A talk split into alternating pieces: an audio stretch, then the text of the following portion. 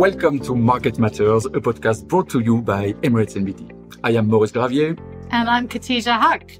Today, we have decided to join forces to try and make sense of what is happening in the global economy, what to expect over the, the next few months, and how to position ourselves in this volatile market. So let's start with you, Khatija, our chief economist. What's going on?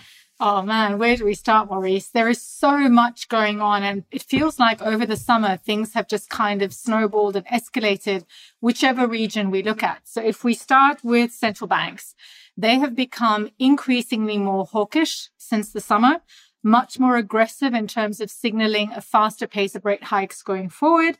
At the same time, the data is showing a slowdown in growth in China, in the Eurozone, in the UK, and even in the US. Although, relatively speaking, I think the US is holding up quite well compared to the Eurozone and the UK. So, if we think about where are we going in the next few months is it's almost a given that interest rates are going to go much higher than where we are now. That means that the dollar is going to become or remain strong, um, which makes it even more difficult for uh, countries like um, the UK, Eurozone, and many emerging markets to, co- to tackle their inflation issues because a strong dollar for them means higher import costs and higher inflation. We also have emerging markets which are highly indebted, um, which will find it more and more difficult to meet their debt obligations or to refinance their dollar denominated debt in this environment of strong dollar and higher rates. And then, of course, um, you know, China, which in the past hmm. has helped the global economy recover from big recessions like the, the global financial crisis in 2008, 2009. Mm-hmm. But this time around, it's facing its own unique set of um, issues, including uh, the property sector in China, their COVID zero policy, which is weighing on their activity. And so it may not be able to play that role of dragging the economy out of a recession this time around. Mm-hmm. And then, just in case that wasn't enough, we also have the geopolitical tensions in Europe, which seemingly by the week are becoming more and more, uh, you know, tense and, and difficult to navigate. Um, so the conflict in Russia, Ukraine, there's a risk of escalation there. There is a risk of further disruption to energy supplies. Um, and then that potentially, you know, puts even more pressure on the Eurozone economies. Um, and then, of course, uh, further east, the tensions between China and Taiwan, which perhaps have fallen out of the headlines recently, but remain very much uh, in focus, particularly for the United States. So, I mean, there is a lot for us to worry about. In this very challenging environment of uncertainty, rising interest rates, slowing growth, high inflation, how on earth do you position yourself in your portfolio in order to at least preserve capital and hopefully generate some return? Yeah, that's a big question because you, you describe a very dark picture. And, and let, but you're right. And let me start by the fact that uh, this backdrop that you just described is absolutely terrible for investors and it's quite new. First, there are headwinds for every single asset class. By comparison, even during the great financial crisis, at least government bonds were rising. You had a safe haven. Now everything is correlated to the downside. There is probably another difference, which is the fact that it's a slow moving shock this time. We were used to have kind of quick fixes from central banks on any serious market issue. This is, as you just said, not the case anymore. Obviously, it's arguably the opposite. It's payback time. So it's a change of regime. So our first conviction is that we will keep on experimenting extreme volatility until we have a reasonable level of confidence that central banks will at least pause their ballistic tightening. In this context, the first advice is really to avoid leverage and short-term speculation, which are very dangerous. Now, coming to your question and asset allocation. We overweight cash for safety, downside protection, and flexibility. We also overweight, and that was our latest change in September, the safest government bonds, especially US treasuries, because they have a very compelling risk reward profile, especially at maturity. By contrast, and this uh, resonates well with what you said about emerging markets, we clearly underweight the riskiest segments of fixed income. Spreads in high yield and in many segments of EM debt are too low for the current backdrop. risk, and it's a bit paradoxical, is we think better rewarded in equities. We are neutral stocks in developed markets because they already price in, we think, a lot. We are slightly underweight in emerging markets with some exceptions based on macro factors. Finally, we favor alternatives, especially hedge funds for their asymmetry, but also a bit of gold.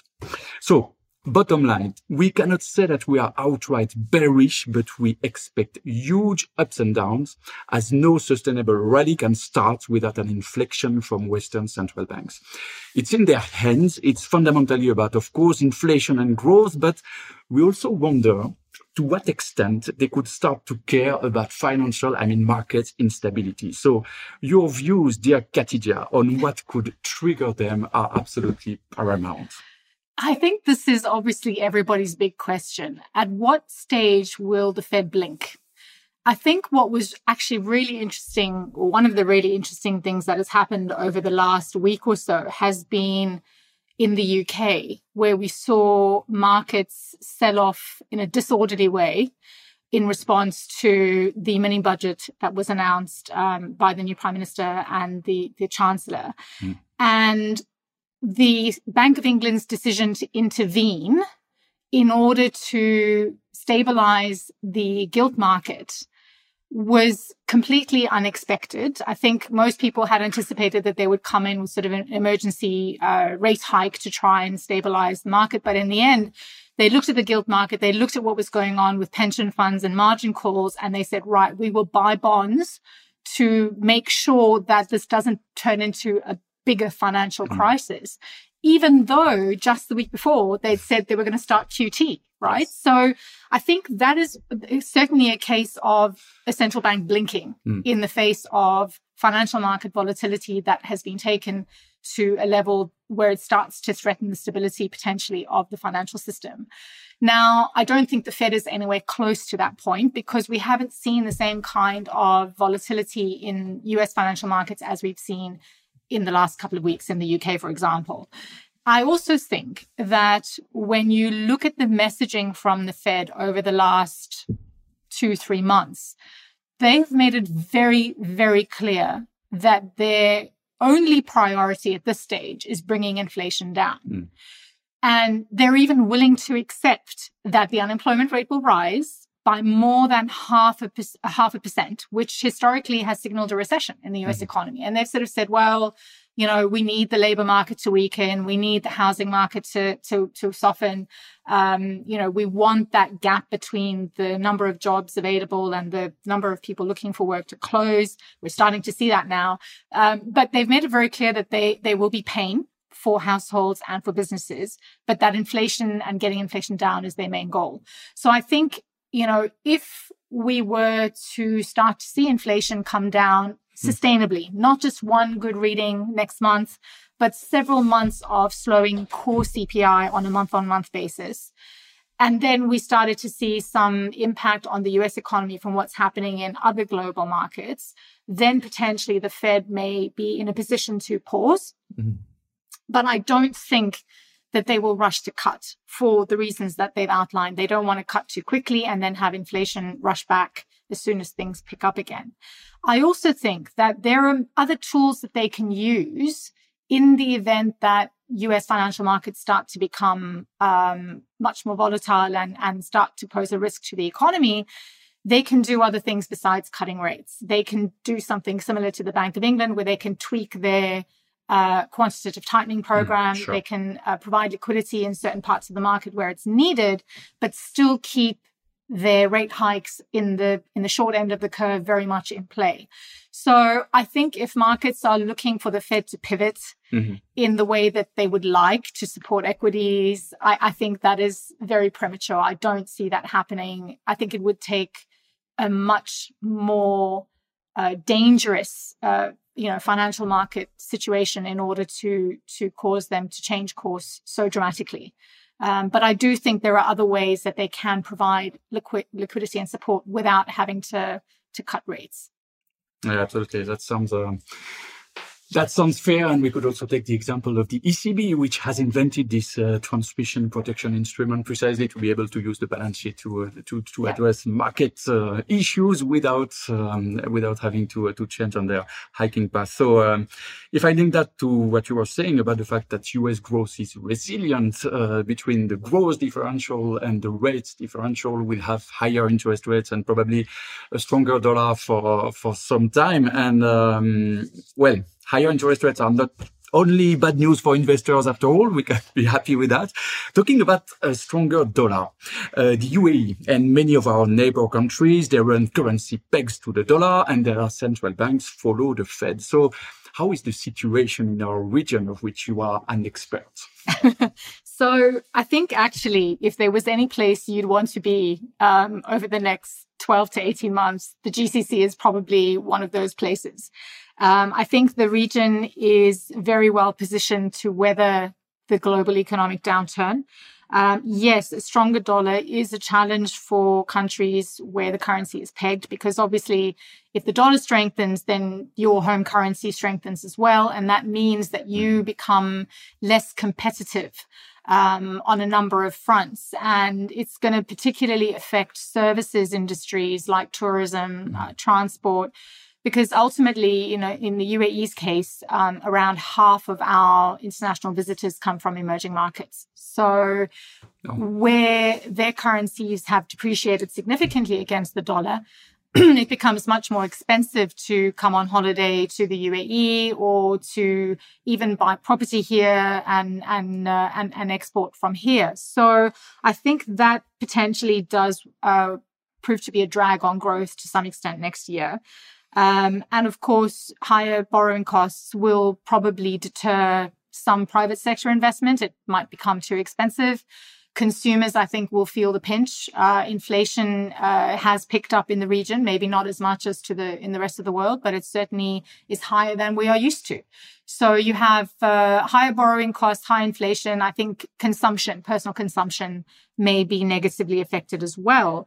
But one thing that the GCC has, which the rest of the world doesn't have, um, are sizable budget surpluses. Mm, and that sure. is a really, really uh, healthy cushion to be able to draw on when times are tough because it means governments can maintain their investment in their domestic economies, in their big mega projects, um, and the areas where they want to develop um, strategic sectors and, and pursue their diversification goals. So I think in that way, we could see and we're expecting the GCC economies to continue to grow next year, even if we see slow or negative growth in some of the bigger developed markets and, and many emerging markets as well. So I think overall, the outlook for at least the next 12 to 18 months looks quite constructive.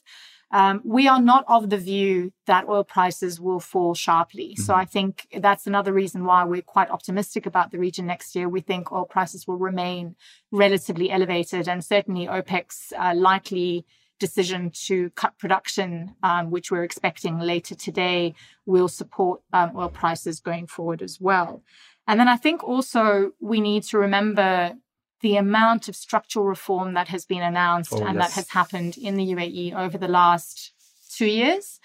It really has been a game changer for uh, businesses, for foreign investors who want to come in, um, and for people who want to make the UAE their base and uh, not have to depend on formal sector employment. So entrepreneurs, freelancers, people who want to work remotely, uh, you know, for companies in other geographies, but base themselves here.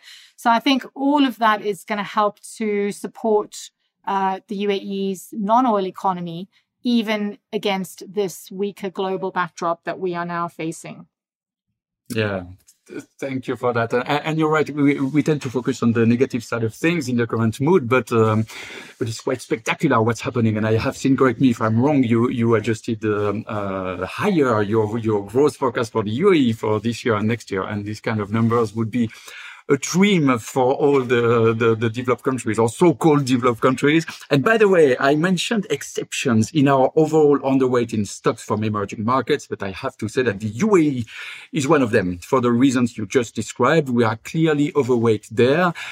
And by the way, uh, to conclude, because we are coming to the end uh, on a positive note, uh, it's good to see that the DFM index, the Dubai index, and the MSCI GCC are both up 5% and slightly more so far this year. So uh, let's keep hope. It's a difficult picture. We expect volatility. We see there is volatility everywhere, including in the, the macroeconomic variables in the central banks everywhere. Uh, we are there for you. Thank you very much, Khatija, for, for taking the time. We should do that uh, more often. We always interact a lot for all our investment decisions, and uh, we appreciate a lot your insight on the, on the macro. We hope that you enjoyed this episode uh, stay tuned, invest wisely for the long term, and uh, see you soon.